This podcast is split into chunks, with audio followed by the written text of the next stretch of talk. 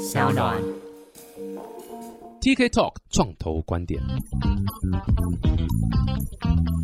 Hello，大家好，欢迎来到 TK Talk 创投观点，我是 TK。哇，这个这个创业的路上啊，肯定是有这个很多需要帮忙的地方啊。诶，怎么今天开场有点像在讲口播 业配的感觉？但我是真心觉得说，这个很多时候，这个你在做一个呃业务啊，你不可能全部从头到尾都自己来，那往往是非常需要很多呃这个不同的配套的方案来做协助。你不可能喝牛奶养牧场嘛，对不对？这就是这样的概念。所以这个今天我想要认识一个很棒的一个团队，然后想说可以邀请他们来分享一下他们在做东西。我觉得对于现在你要做不管是什么生意，你都逃不了的，就是所谓的电商，在 online 的 business 真是太重要。你卖东西基本上现在都是在网络上卖的，但你做电商谈何容易，对不对？谈何容易？不是有这首歌吗？忘了 忘了怎么唱。但有现在有这样的很多很多的不同的服务啦，在帮助要做电商的人去怎么样踏出这一步，可以踏得更顺啦。怎么样知道说，哎、其实，在经营一个电商的时候，你要注意哪些点？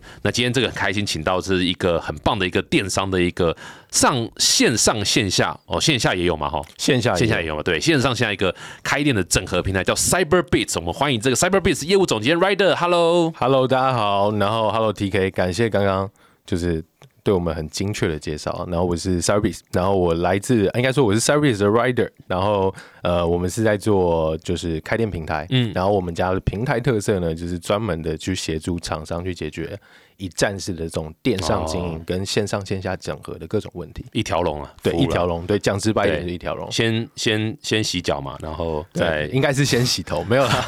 我我们的开头应该说我们都会先以就是网络开店，就是是是就是电商，应该说一般都讲电商平台或开店平台。那我觉得最直接其实就是一个协助品牌去建构自己购物官网的一套系统。嗯哼，对，那像我们这样的系，所以是购物官网啊，不是不是说我今天只是想放到虾皮或者放到你知道哪边的，对还是那个也有，其实不太一样。一般我们讲虾皮、Momo、PC Home、雅虎这种，一般我们所谓的通路平台。我我再举一个比较简单的例子，它有点像是网络上的一个百货公司。嗯，哦，但这个百货公司当中的一些会员啊，它每个专柜当中的一些布置陈设，跟它的活动档期的全部的最主要的，应该说决定者应该是百货公司。嗯哼，哦，对，那我们只是因为他们有人潮嘛，有人流，所以我今天去星光三月，我今天去搜狗开店。那我们的部分比较像是协助厂商去建构自己的购物官网，也就是做你线上自由的。这个官方旗舰店，对，没错，没错。那这种呃九成九都是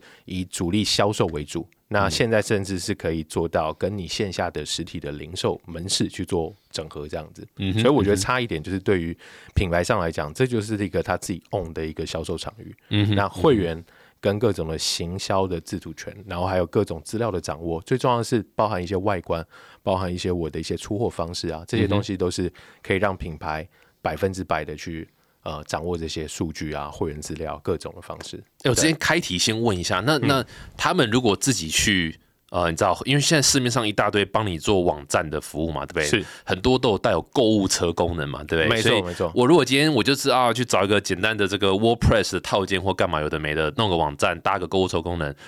对不对？是不是就可以了？那为什么要用你们的服务？其实你刚刚讲也是，应该说整个在市场的进程上来讲，我会说，如果我再把它推回去一点，其实网络购物这件事情在台湾，其实大概已经有二十年的历史了。哦，如果就是听众朋友，如果有一些，我这样就透露我自己的年纪啊，是是是，你八岁开始做，对对对，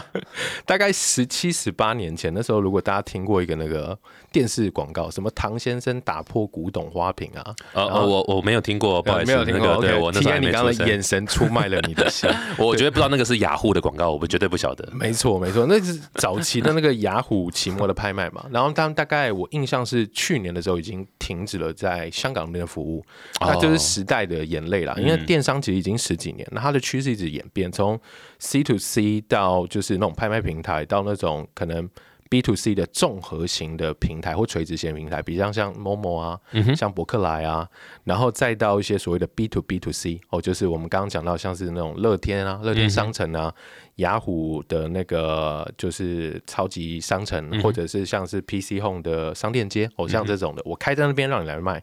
那到现在有很多品牌发现说，哎，我现在是一个通路为王年代啊，我想要去做自己的会员，所以开始做自由的官网。那自由官网确实像 TK 讲，就是市场上有很多专门做克制的商家。那在早期可能十年前的时候，你会发现，哎，做一个官网其实蛮花钱的，光什么 RWD 啊，吼，就是对，就弄一个可能要三四万块。那因为因为我自己在这个产业当中，其实。一路走来都一直在做电商产业，然后大概也十多年哦，就又彼此不小心透露自己的年纪，我觉得大概是八岁的时候做哈，是是，对，就是童工违法，对 对，从八岁做到二十岁这样子哈，是是。那其实我觉得这样一路演进，说真的，现在做自己的勾关，我觉得在整个市场的技术上面来讲，还有所花费成本上面来讲，真的是相对花费的少，然后而且。我们这种开店平台，其实很多技术都非常成熟，其实可以帮助很多的中小型店家，尤其是传产的产产对商，传产，嗯，它比较好跨入，对啊，就是因为这些技术门槛压低了。嗯，我自己是觉得，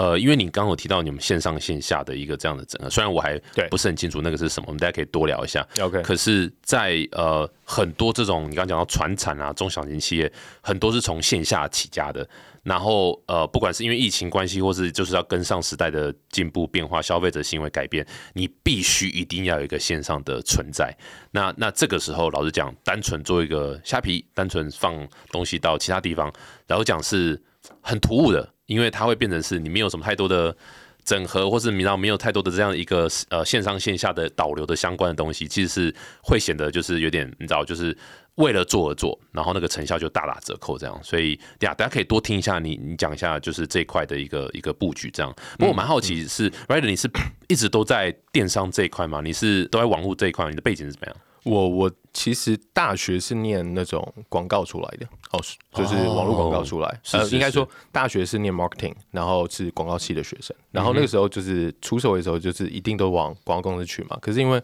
我去广告公司的一开始，我跳的就是在做数位广告，好厉害。对，那没有没有，我觉得刚好就是机缘啦。然后也觉得，所以大学毕业那时候不是一一九八。一九八，那时候对，差不多差不多。那时候数位广告有很夯吗？还是主流吗？呃，其实那个时候就有。我早期的待的第一间公司就专门在做网络广告的，他们但是他们是比较技术端的。我其实一直都待在那种比较是偏系统厂商的，像早期我在待的广告公司，其实他们是主要在做广告的联播网。那广告联播网其实我觉得他们的定位就很像是台湾的那种。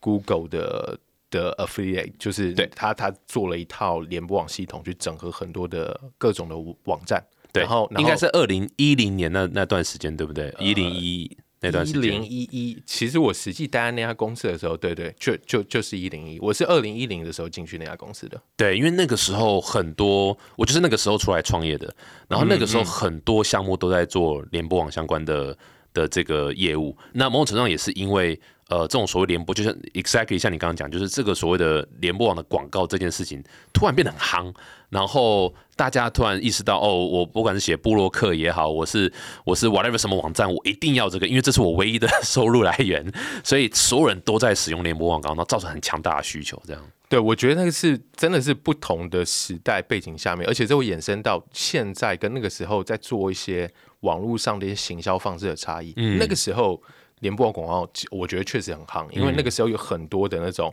网网站兴起，然后刚开始大家就发现那个消费者的应该说那种阅读习惯从，主流媒体开始往网络这边扩展，对对，然后有各种，而且那个时候 Facebook 还没有这么强大，对，还没有去寡占一大部分大家的眼球时间，然后所以那时候那时候红利很超强，Facebook 的红利超强，是我我觉得在那个初期的时候，比较在网站上，应该说在网络上。呃，很多的乐听众在浏览的的这种状态是比较多元化的，嗯哼，所以那时候出了很多不同的 content 型的网站，然后那些网站的很多的盈利的方式就是我挂各种就是我们所谓的 pay per click 的广告，就 CPC 的广告的联播网。那我那个时候的工作其实就是担任这个联播网广告 BD，所以一部分是我会去开发很多网站，跟他去谈。版位的合作，然后去出一些技术问题，也了解到他的一些消费轮廓。嗯，那一部分我们要把这样子的东西啊，去包装起来，丢给回去给我们的业务端去让他了解，然后他再依照这个去找到后面的这些广告主。嗯，所以我那时候初期的时候，其实在做这样的一个工作。对我那时候就被你开发了。呃我 对应该有应该说那个这个怎么时候听起来好快哦？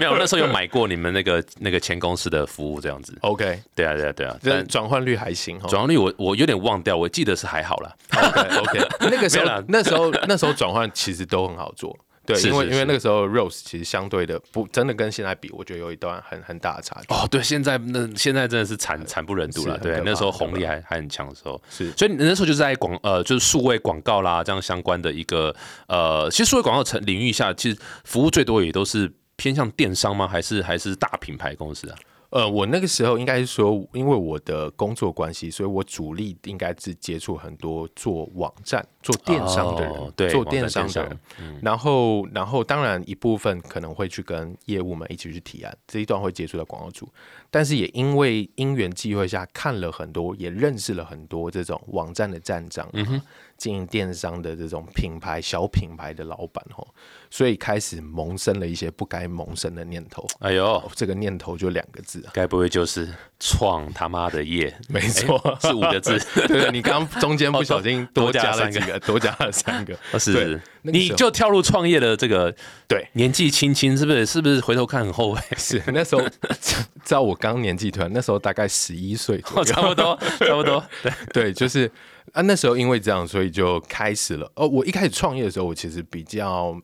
比较像是一个用副业的概念去做它。我一部分在哦做联播网的 BD，、但是呃那个时候我就开始去做一些电商的生意。哦，下班时间，下班时间下班就是用一种最小可行的产品的方式嗯去踹一下自己的这个概念。对对对对，所以可以分享一下是做什么样的电商吗？呃，我因为我刚刚有讲到，我大学的时候是其实是做那个就是做广告的。那早期其实最早不是想念广告，最想想转想做电影啊，哦哦、想做电影，因为对一些视觉啊，哦，那哦，很酷。这类的东西有兴趣，所以其实我记得我大学的时候去实习的时候，不是去一般的 agency，我是去那种制片公司，嗯我帮 agency 接案在拍广告、拍电影的公司，所以我其实一直对一些视觉传达的东西有兴趣。那那时候创业的时候，我刚好遇到，除了遇到了网络广告的一些生态变化、内容变化以后，我终于遇到一件事情，那时候啊。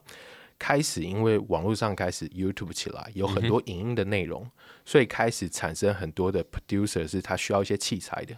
然后那时候我从国外开始去进一些专门 for 就是摄影，然后因为以前的单眼都在比画质，比到一段时间开始比什么？比录影功能。然哦，后什么四 K 录影、啊，对对对对对。的，我开始在进一些这种协助这些影像制作者在做的一些辅助器材，嗯哼，所以是卖那个器材，就对。卖那个器材，嗯。然后是一开始是从美国那边，因为那个风风气先从美国那边开始，嗯然后然后因为自己有在玩这一块，所以就进了一些东西，然后做一做发现到，哎，也真的有这个市场，嗯。所以我开始就呃开始自己做自己的，有点像是在我记得我那时候是从找到大陆那边去。到到萧山那边哦，哦，就杭州的萧山。我想说萧山在哪里，我都不晓得。在杭州，在大陆杭州，哦哦那那边专门在做轻工业。那轻工业的话，会有很多那种，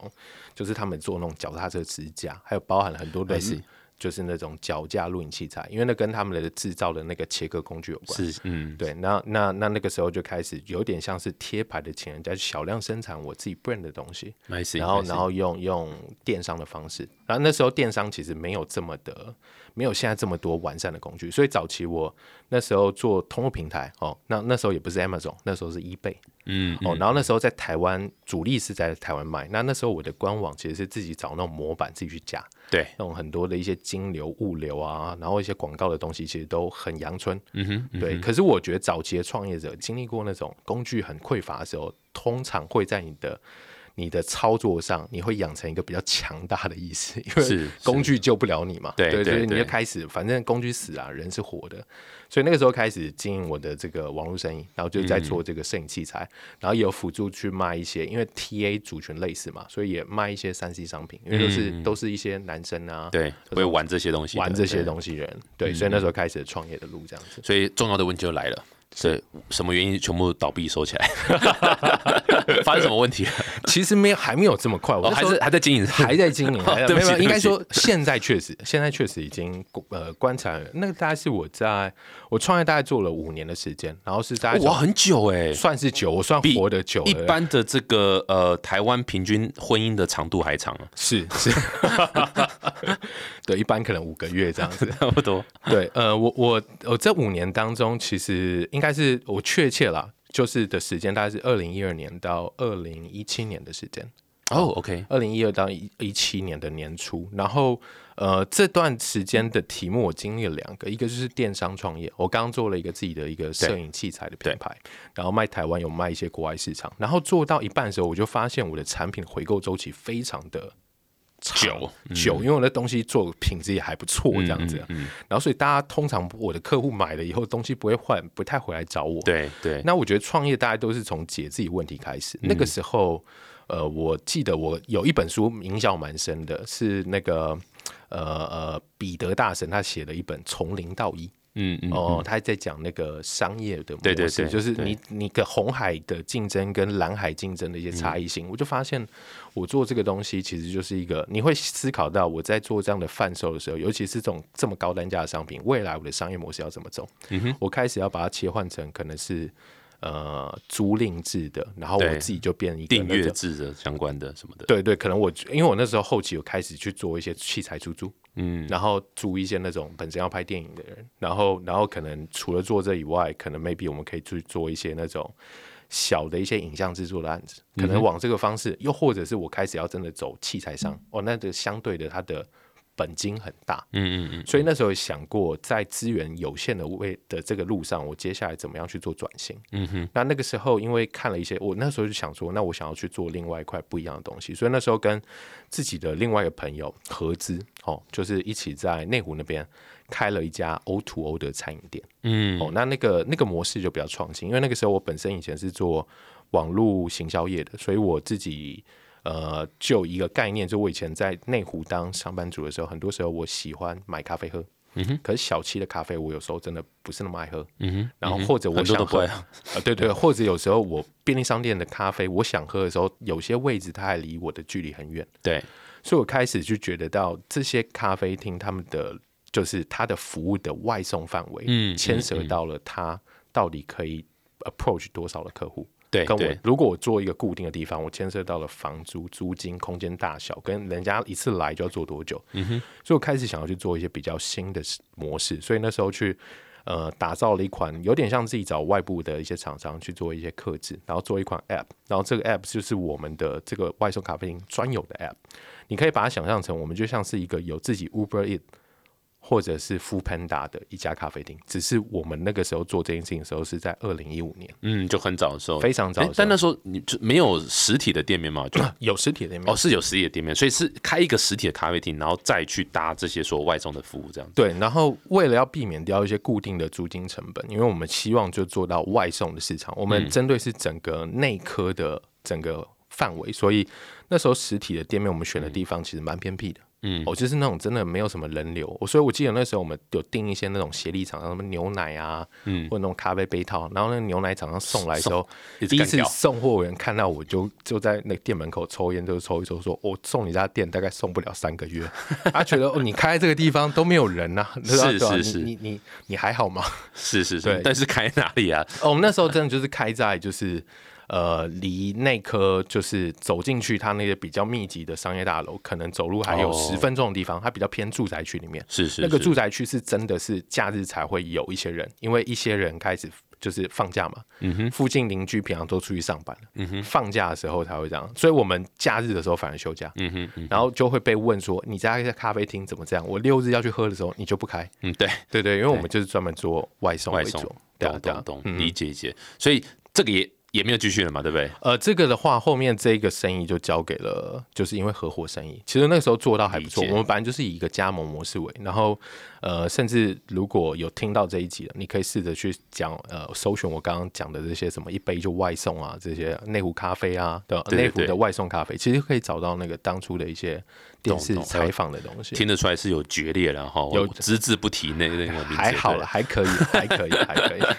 不过是那个结束就就跳进来 Cyberbeats 这样子，呃，那个结束了，大概其实那个时候我自己觉得我经历了一些。呃，我觉得创业的这个过程是其实是很好的，虽然它中间也会带来一些很残忍的一些东西，可是你你我我通常都觉得创业的人啊，如果真的精确去形容自己的话，对我来讲，那个词汇叫 survivor。哦，哎，对，没错，没对，因，为因为尤其是在原尤其是在从零到一的阶段，然后然后那个时候，呃，经历了这些以后，我发现我还是对我自己所做的、所在的这些领域是有很多兴趣的，一些数位的一些创新的零售模式，还有电商经营。因为电商经营其实，在咖啡厅同步经营的时候，其实都一直都存在。嗯哼，然后只是我觉得那个生意做一做做一做，到未来我们已经看到一些大品牌、大的厂商，这种器材商也在做类似的事情，嗯哼，所以让他们资源更大，有一天势必可能会淘汰掉我们，嗯哼，所以那个时候想了一想，就觉得那我还是回到我自己的就是喜欢的领域，所以一开始其实没有到 a r b 一开始先到那种船产制造商那边去做通路业务，但是我通路业务其实专门在帮他们去把各种他的商品去移到线上，或者是像电视购物去做贩售。数位化，数位化、对数位转型，数位转型，对我就是一直在做数位转型。政府最爱讲这个数位转型，对，然后就开始会有一些补助案，对 所以控制是申请补助案这样。是是是，不过这这样提到刚对啊，既然讲到数位转型这一点，就是我们就带回刚刚一开始提到那个点。所以如果是这种就是中小型或传产，他们本身是有呃这个店面的，那透过你们的服务可以有哪些加成加值的这样的一个效果？嗯嗯，我我觉得我们在市场上跟其他这种所提供这种架站服务、架站的开店平台，我觉得最大特色是，呃，我们一开始其实都思考到了。现代市场一定是一个新零售的状态，对新零售模式。那这件事情也不是什么专家学者刻意要去定掉这件事情，这件事情其实从你我的一杯一些消费日常里面，其实就可以发现，现在消费者很常，你你有一天在现呃实体逛街逛逛，你看到某个东西，可是当下你可能因为赶时间，或者是你你当下没有这么多的冲动，所以你没有，我现在我现在是已经根本不敢实现，没有冲动的都没有，我我是一定要回去比价。是是就我我已经说服不了自己当下买东西，这件事情已经不存，这个行为已经不存在了。呃，我之前看过一本书，是那个一个行销大师，他有行销三点零、四点零，他有最新一本叫五点零。那传统的一个那种一般的那个消费者心理学啊，这一般我们所谓的 AIDA，什么 attention、interest、desire、action，、哦它在这个中间这一段，在现在的数位化里面，它已经把 search 加进去了。也就是说，确实现在消费者看到这些东西产生欲望所以现在变 AIDS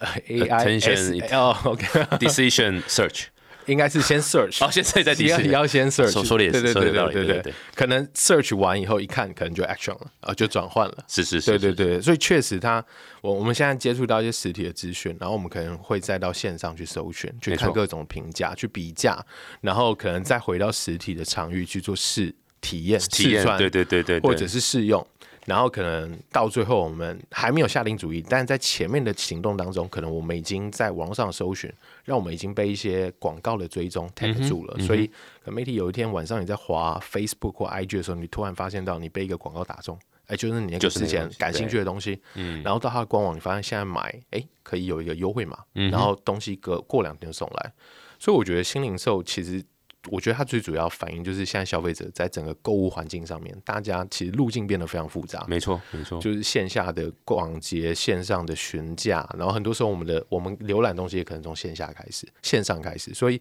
那个时候我们其实在，呃 c r b 在二零一四年一开始要开始的时候，其实我们家创办人叫 Jimmy，哦，那那他他其实也有很多很丰富的这些创业故事。那他其实那时候在在在想这件事情的时候，他就想说，未来是一个新零售世界，所以我要去提供一个这样工具的时候，我绝对不会把自己定位成我单纯就是一个网站。网站对网络开店那这就太太对对对，就是就是应该说不是电子商务啊，而是所有的商务都电子化，嗯对吧、就是就是所有的东西都被异化这样子，所以他那时候想说，我要去解决这整个销售面上面来讲，我线上跟线下之间转型的问题，我一开始怎么开始架站问题，甚至延伸到我们有那种呃仓储服务。哦哦，处理后面的一些固定发货的事情，甚至到我们有所谓的跨境服务，就很多的品牌在台湾市场对做一做以后，我想要出海到海外，我要怎么做？所以大概在这样的一个构想下面，就开始我们加这种一条龙式的，所以我会说我们的服务会比较是我们在服务面向上面整合的点是比较多的，面向上是比较完整，再是一些功能的深度哦也比较深，因为在我们这边其实有蛮多一些知名品牌，然后他们的一些营业额可能每月都是以几千万在做计算，所以他们对于整个系统的完整度跟整个操作的稳定性啊，或功能的那种细项程度是很要求。那最后当然就是一些。呃，选择方案的一些弹性，因为在我们这边可能除了有很知名的品牌，其实也有一些小商家，嗯哼，所以大家的需求跟一开始出发点不一样，所以需要的工具的多寡性不太一样，不同的解决方案呢，对，不同的 profile，是是有有有否那种小客户的啊，新品牌的，也有否那种电商老手或者是大型品牌，或者是传产他要做数位转型，其实都有，所以所以对啊，所以。你刚提到就一条龙的服务嘛，就这种这种呃，这种多元化这样方式，这个就是我刚讲说，如果你今天你今天是单纯成立一个线上的商店，然后官方旗舰店线上商店，其实是分开的，就是你线下做线下，线上做线上，这其实不 make sense，因为就像你刚刚讲，user 他整个决策流程是错综复杂，他需要。体验它需要线下，然后中间过程要一直被广告提醒，然后在线上先 search 什么之类，这样有的没的。所以你你们的服务会包含，但第一个就是你刚刚讲的官网设置是绝对是最最最基本一定会有的。呃，然后仓储，对，如果你是有实体的商品，就仓储嘛。然后广告也会有吗？你们会协助客户去做广告相关的一个投放吗？呃，应该说我们里面，我我们主力就是提供这种。电商官网的这一套的模板，这个是架站工具。那这里面当然也包含到，其实你经营一个电商，它会牵扯到很多面向问题，包含到我网站怎么架比较漂亮，我的外观版型，还有我要让我的消费者去做购物跟下单，还有他拿拿到这些货，所以牵涉到金流物流。嗯哼。那我经营自己的官网，我当然是要最主力就是我希望去经营会员关系嘛，所以它会有一套很完整的一个会员系统。嗯。那当然，现在以会员来讲话。就是说，我有了这些会员，但我想要把我的营业额冲高，所以我去设定很多的一些折扣活动，哦，所以各种的行销折相关的，对对，除了 C R 以外，可能还会有各种的那种全馆活动啊，或者是依照一些档期不同的一些分类活动，或者是像是红利点数啊、优惠券啊这种。行销工具的发放可以把这个客单跟买气拉高。嗯哼，那刚像 T K 讲的，比较像是我怎么样去导流。嗯哦，就就如果我们单纯用一个电商经营公司来看的话，你这个店铺的业绩啊，其实它是三个变相相乘，是流量、转换率、客单价这三个东西乘下来的。那 T K 刚刚讲的说广告这件事情，它其实就在流量。那我会说。我们不会直接帮客户去投放广告，可是我们里面有很多这种串整的工具跟优化的工具，还有一些呃市场上的一些这种 market 工具，我们有做串接。那这些用意都是让客户在导流的时候，可以透过更有成效的，还有更节省成本的方式去创造最后导流的这个目标。是是是。那你有听我们有一集访问小黑老师在讲电商行销的东西吗？那一集我没有听，但是小黑一定是大家都知道的。对对对对，没有印象深刻。他说有有些东西是很适合线上卖，有些可能要转个方向来卖。我只是好奇，就是你你们在选呃，你们应该不会选客户吧？你会选还是你们会有选客户这样的一个可能性吗？就是就是，甚至假设你知道，就是假设今天有人就说，哎，那个 Rider，我我我我就是卖这个，好，whatever 这个是什么东西，然后我我就要我就要我就要用你们服务，你们是会协助他怎么 tune 吗？还是还是就是完全一个 SaaS 服务，你谁所有人都可以用？那那那再看怎么去去优化他们的这个这个整个 package 这样。呃，我们我们这一套这种架站系统，其实就是我觉得主要的模式还是 for to B 的，呃，就或者是呃，一般我们讲这种商务模式 D to C 嘛，哦，直接对消费者，就是这些品牌直接透过这样的一个架站系统去建构自己的官网，直接卖给他的末端的客户。那这中间牵涉到，其实这些这些厂商多半都是做零售的。那零售我觉得又牵涉到，可能像我自己投入在电商产业。一段时间，我觉得早期这些东西可能都主力在，可能都是呃呃服饰啊、美妆啊、保健居多，最普遍的，最普遍。可是我觉得现在开始，因为尤其是 COVID 之后，加速很多大的转型，所以真的是越来越多。反正他其实是做末端销售的，他做 To C 的，他其实都会跨到。所以现在我们就变成是呃食品很多，服饰很多，保健食品、美妆、三 C。然后母婴哦，母婴类型的母婴哦，母婴类型，因为母婴类型非常需要做就是自己的自由官网，因为它有 CRM 资料，因为那卖小孩小朋友的东西啊，不同阶太可段。怕了，对对对，都可以去推敲，所以我很有一些很完整的东西的时候，这些数据可以方便我去把我的会员去做一些区分，它可以做到后面比较精准的东西。所以所以母婴卖的很好，代表其实台湾生育率还是蛮高的嘛，对不对？呃，我是不是大家都没有听我的忠告，对不对？还还是持续在生小孩？我我觉得这个这个是另外一话题，但是我应该说，呃 那，你不一定要回答，我挖坑挖习惯了。对那个对不起坑感觉好像突然完全误解了我刚刚的意思。对对不过我我刚刚意思比较像是母婴，它其实蛮需要一些呃一些数据为 base 去了解它的它的这些客户了，对啊，然后哦，对，所以你们其实有很多数据分析的工具给是给这个这个业主去参考，是是是，这个是超级重要，尤其在你做电商或做网络生意，如果你不去 track 这些数据，那就没有做网络的意义了。对对对，就是应该说以现在来讲，我觉得做做这些数，应该说数位行销的东西，我们讲到刚刚那种行销，现在走到那种五点零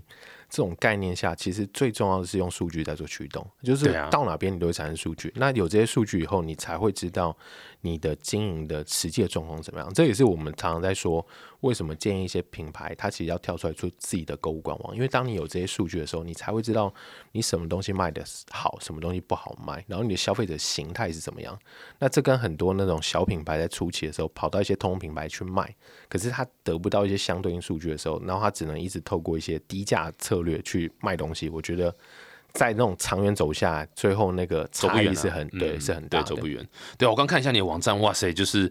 呃，我们刚刚也聊那么久，就是从官网建立到金流、物流、会员管理、行销，对不对？刚刚讲分析数据、跨境，那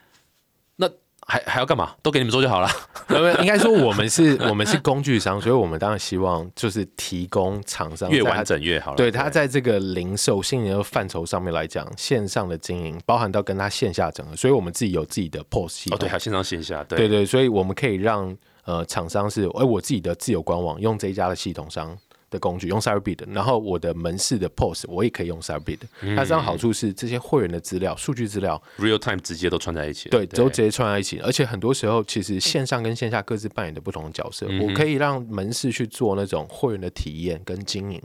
可是很多时候我们门市有限嘛，我们又不是 Seven Eleven，没有这么多家店头，然后消费者不可能这么常来到我们门市。可是当我可以取得他们的这些资讯的时候，我是可以再透过我的线上官网去发动后面的一些比较精准的行销。我办一些.特定活动的时候，我可以透过一些通知工具、简讯，然后或者是 email，然后把他们导回来这样子。超级重要，超级重要。哇塞，这听起来真的是超级完整。哎、而且你们这刚离了扣讲这么多，这个我发现你们还有一本书，对不对？刚刚讲说，哇塞，这么多的这个 know how 在里面，是不是？然后就看到你们有出一本，在三月份的时候出一本书，叫《电商经营一百间》，然后一百问一百问，一百问，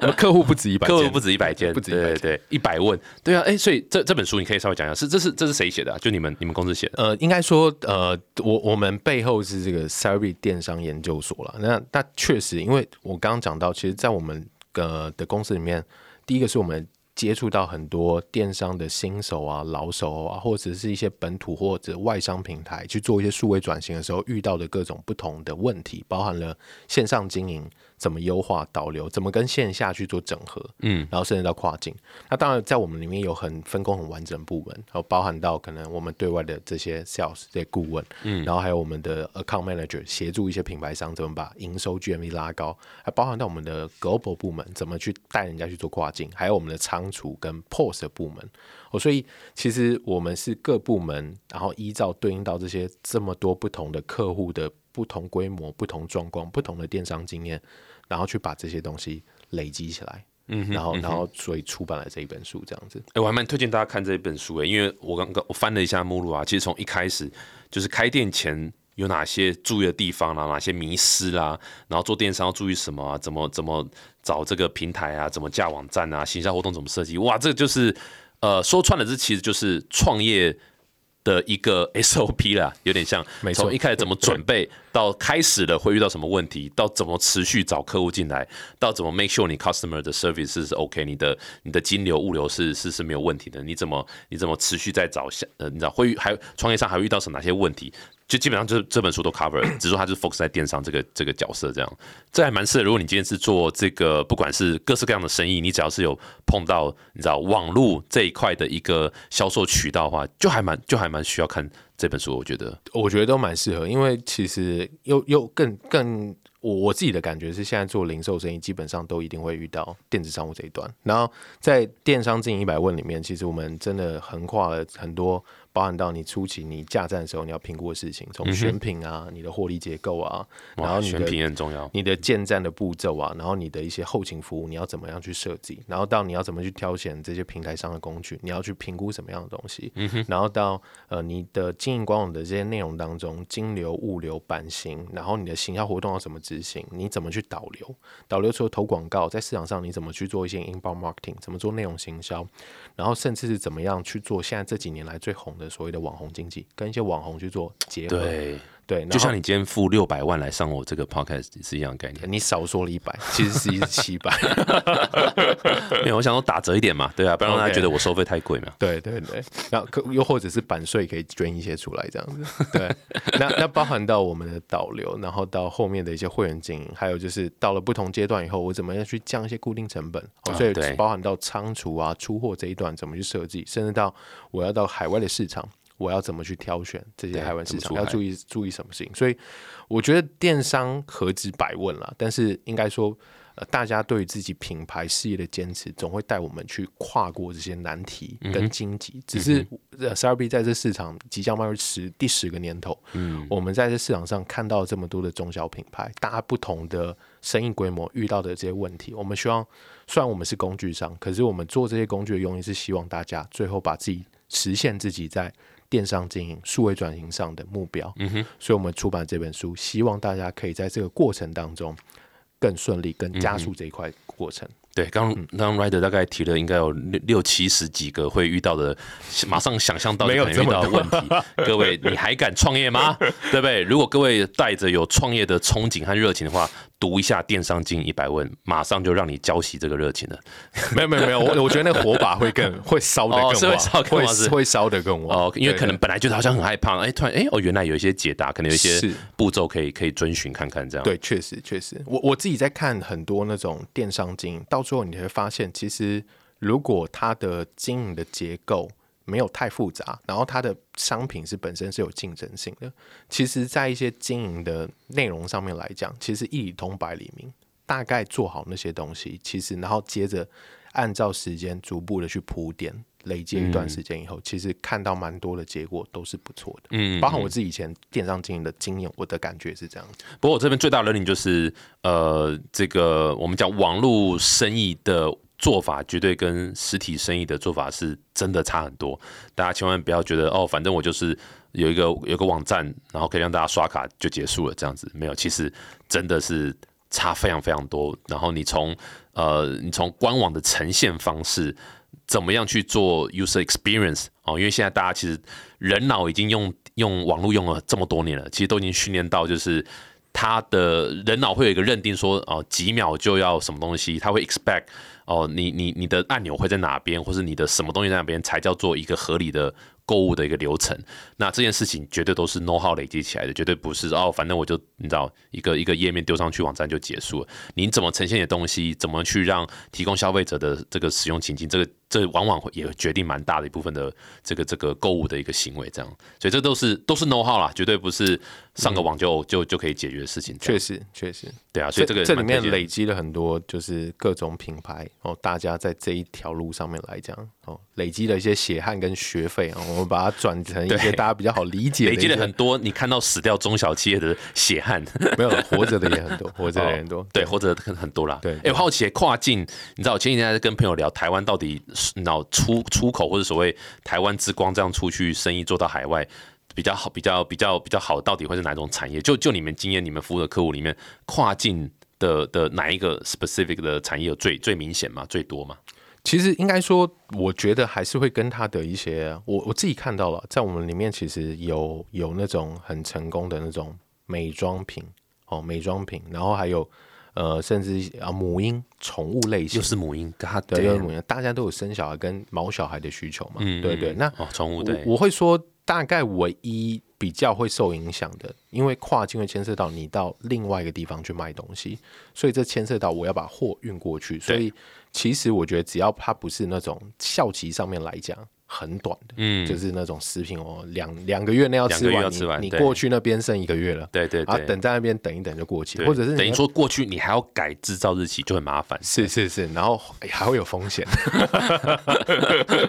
对，或者是我那个东西真的非常大，因为我觉得就像刚 T K 讲的，确实那个之前有讲到有一集是小黑老师在讲嘛，就是说有些东西确实它不一定是完全适合线上卖，嗯嗯，那我觉得不适合线上卖，也不代表线上不能赋予它一些任务，有些东西是我线上推广，线下做体验，对，没错，对，所以其实我觉得还是会回到呃这个商品它的整个的结构本质，没错然后再去看说我到底适不适合。但是确实以现在很多的零售商品来讲，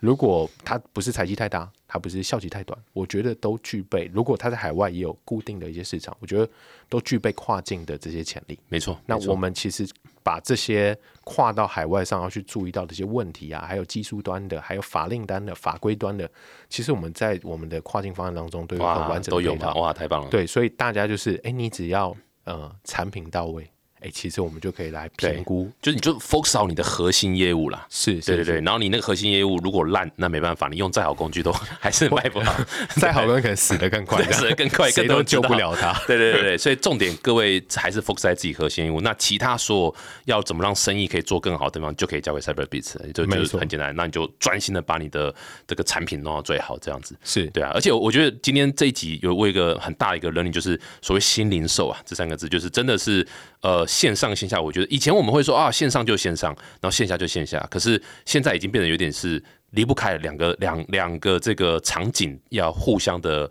呃互补。所以像我们访问过那个 Mr. Living 嘛，居家先生，他也是原本只做线，他们是卖家具嘛，具大型家床啊、沙发什么的，那原本也只做线上，后来发现，哎、不对，user 会还是想要去体验一下，去躺看看啊，去去做看看啊什么的。那这个是人的人性，就这样，你不你不能跟市场去去抗衡，所以他们后来还是做了一个，就就花花一点钱，就租了大概两千多平的一个场地，这样。